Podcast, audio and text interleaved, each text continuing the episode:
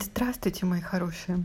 Обещала рассказать вам историю про короля в изгнании, у которого совершенно подходящая для королей, для сказок и для романов биография. И сегодня нас заливает дождем и штормом, и ураган такой с наводнениями в Валенсии. Может быть, вы даже слышите шум капель. Я думаю, что это самый подходящий вечер для того, чтобы выпить красного вина из Риохи и как раз рассказать вам эту любопытную историю. Я недавно публиковала сторис нынешнего короля Филиппа и его жену прекрасную, их дочек, одна из которых уже наследница и будущая королева, если так сложится, потому что сейчас так быстро все меняется, что не знаем, что будет с нами завтра всеми. И как-то взяла и назвала Хуана Карлса бывшим. В том смысле, я подумала, что он умер. И очень внимательные читатели мне сказали, что подожди, подожди, но он же еще жив. И я тогда подумала, боже мой, как же так? Как я могла так запутаться? А потом я поняла, что просто Хуан Карлос так долго в тени был, вот до этого нынешнего скандала. При этом у него такая судьба, как у героя романа или сказки, что ну, как-то было логично предположить, что он уже умер. Оказалось, нет. И как раз вот этот вот скандал, который летом был в Испании, во время пандемии, там, коррупционный, Хуан Карлос должен был фактически бежать из Испании, долго не знали, где он. Да, он мне напомнил о том, как я ошиблась похоронив. Ну, говорят, что, знаете, похоронишь кого-то, человек долго жить будет. Давайте посмотрим. Итак, вот представьте себе ситуацию. 5 января 1938 года. Рим, Италия. И в испанской королевской семье, пусть и в изгнании, рождается мальчик – здоровый, красивый. И его дедушка Альфонсо XIII был королем Испании вот как раз до гражданской войны, до революции. Он правил прямо с рождения. Но чтобы вы представляли,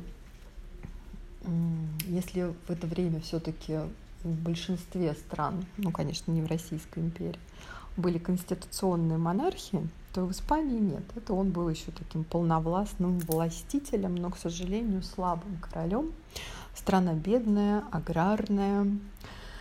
И тут всегда, всегда, с времен Мавров еще существовало такое двоевластие, потому что Мавры были почти 8 столетий, и все это время была реконкиста, это движение за освобождение испанских земель.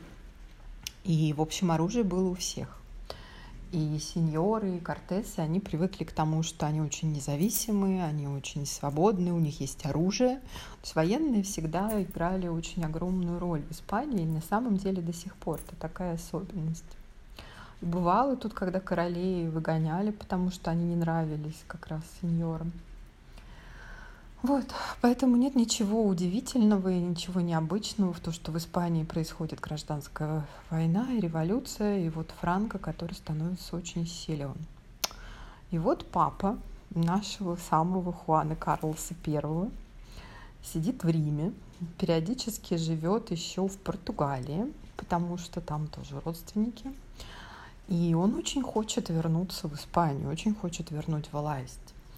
Но помимо этого, вот если вы обратите внимание, там, посмотрите фильмы, сериалы про Елизавету II, ладно, скажите мне, что я идеалистка, что это пропаганда, чтобы сохранить власть королевы, но все-таки это люди, которые верят в свою миссию, их так воспитывали, как посланник Божий, помазанник Божий и тот, кто должен заботиться о своем народе.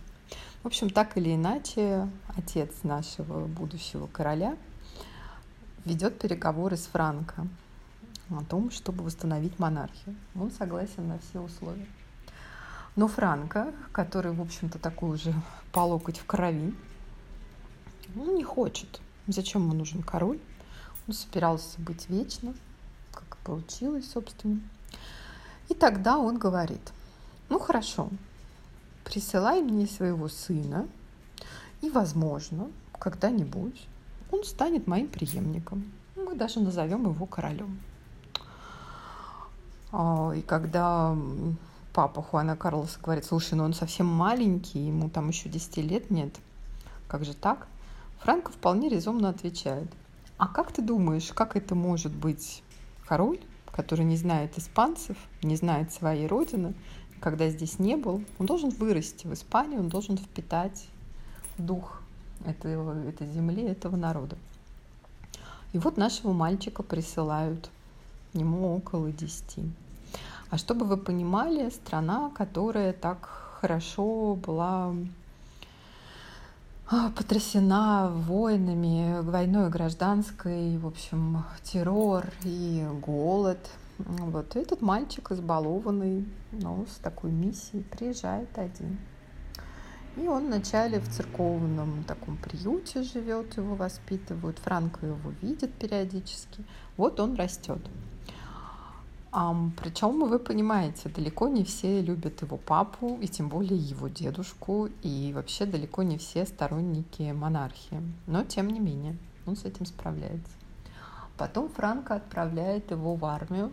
Там уже просто прямые столкновения. У него нет связи с его семьей, кроме как телеграфа, кроме как телефона. Но он преисполнен этой миссией. На самом деле очень мужественный мальчик растет. Он идет в армию, он становится юристом, он становится военным, и он постоянно с Франко.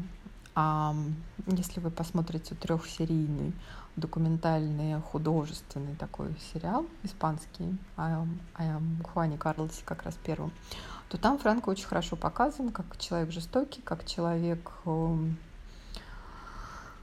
непредсказуемый, горячий.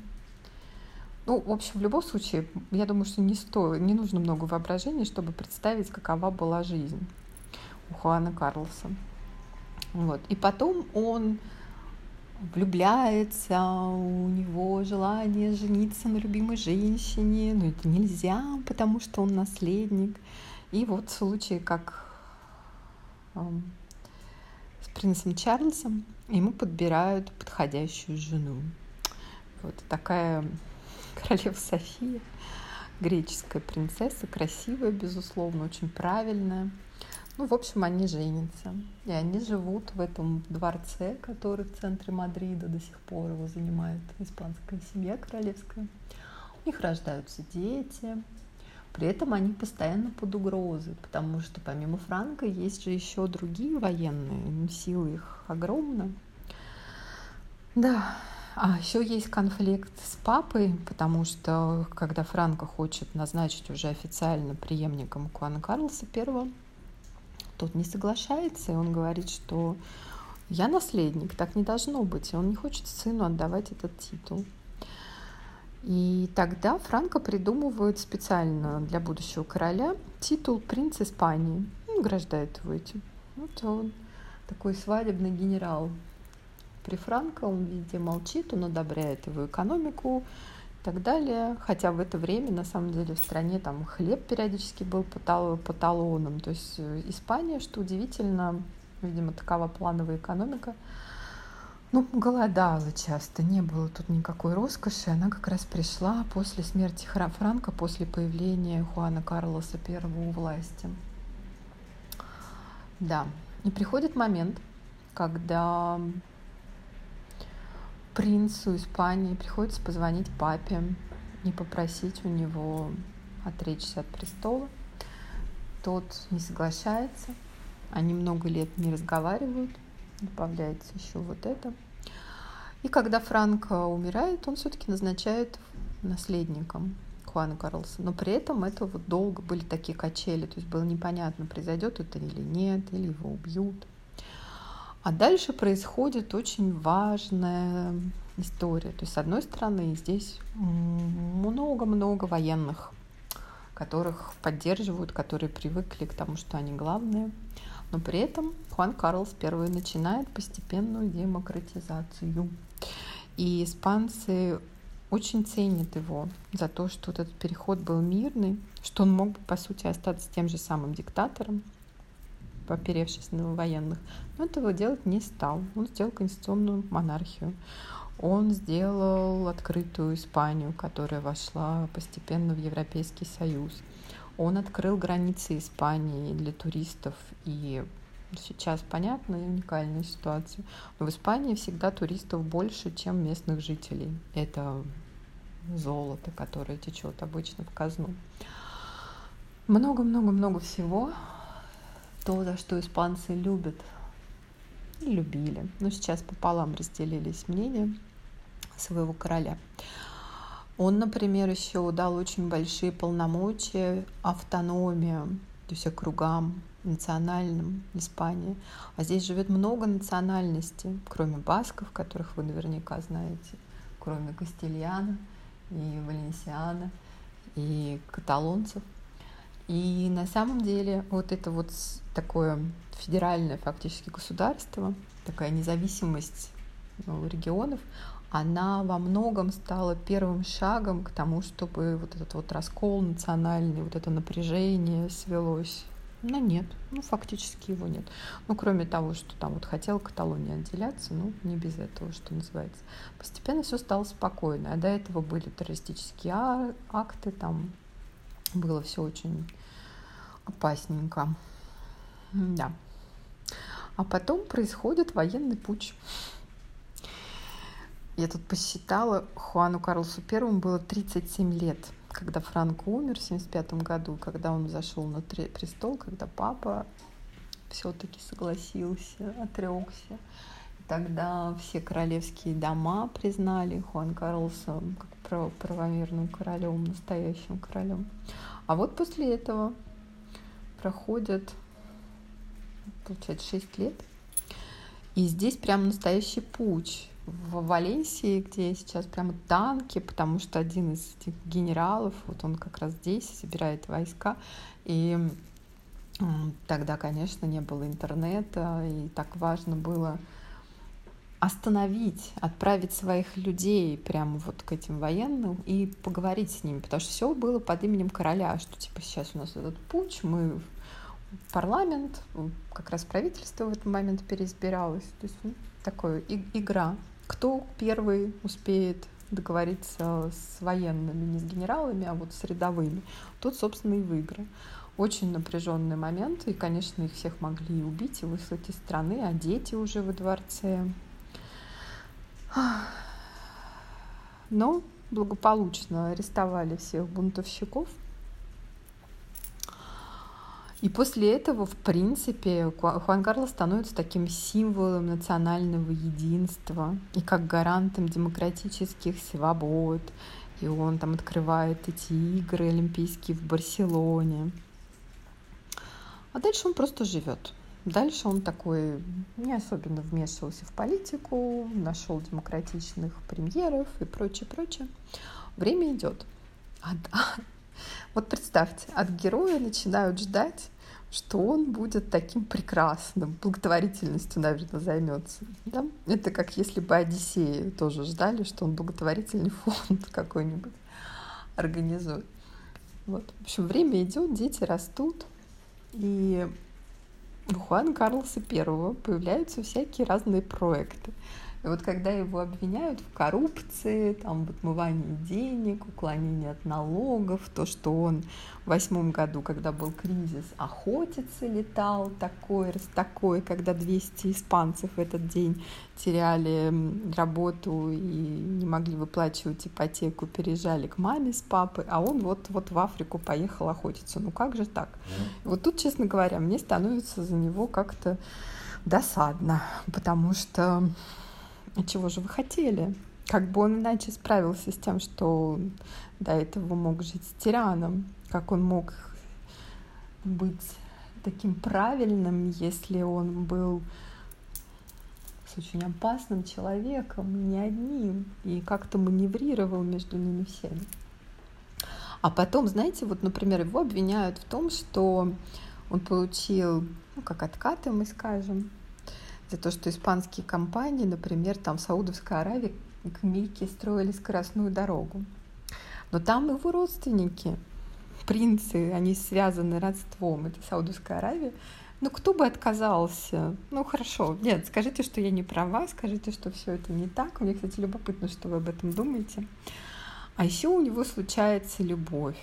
И вот сейчас, собственно, вот этот вот скандал весь. Во-первых, мне кажется, что летом, когда надо было отвлечь людей от пандемии, от того, что там Европейский Союз, например, говорил, что мы с марта месяца, в мае они говорят, с марта месяца ждем от испанского правительства документы, которые показали бы, какую помощь, каким отраслям экономики нужно оказывать. То есть, когда погружаешься в это, понимаешь, что политика, вообще государственное управление везде, конечно, не идеально. И вот тут вот эта бывшая любовница, на которой он хотел жениться. Сейчас тоже всплыли все эти беседы, например, когда он с архиепископом испанским главным говорил, можно ли ему развестись, потому что, естественно, это же венчанный брак с королевой. Тут на него ополчилась вся семья, и сын, и невестка, потому что как это ты разрушаешь такой символ Испании, что мы будем делать, если нас налогоплательщики выгонят. Вот, и как бы это такое было хорошее, мне кажется, отвлечение от реальных проблем. Вот все лето муссировалась эта история, что как же так, бывший король, он так это коррупционер, и у него любовница, а ему лет уже много, нет, чтобы дедушке сидеть. Ну, дедушка не из того теста, чтобы сидеть тихонечко. Да, и в восьмом году действительно он отрекся от престола в пользу своего сына, именно чтобы защитить всех. Вот, теперь он сидит где-то там в Аравийских песках и наблюдает за тем, что тут происходит. Такой интересный эпизод.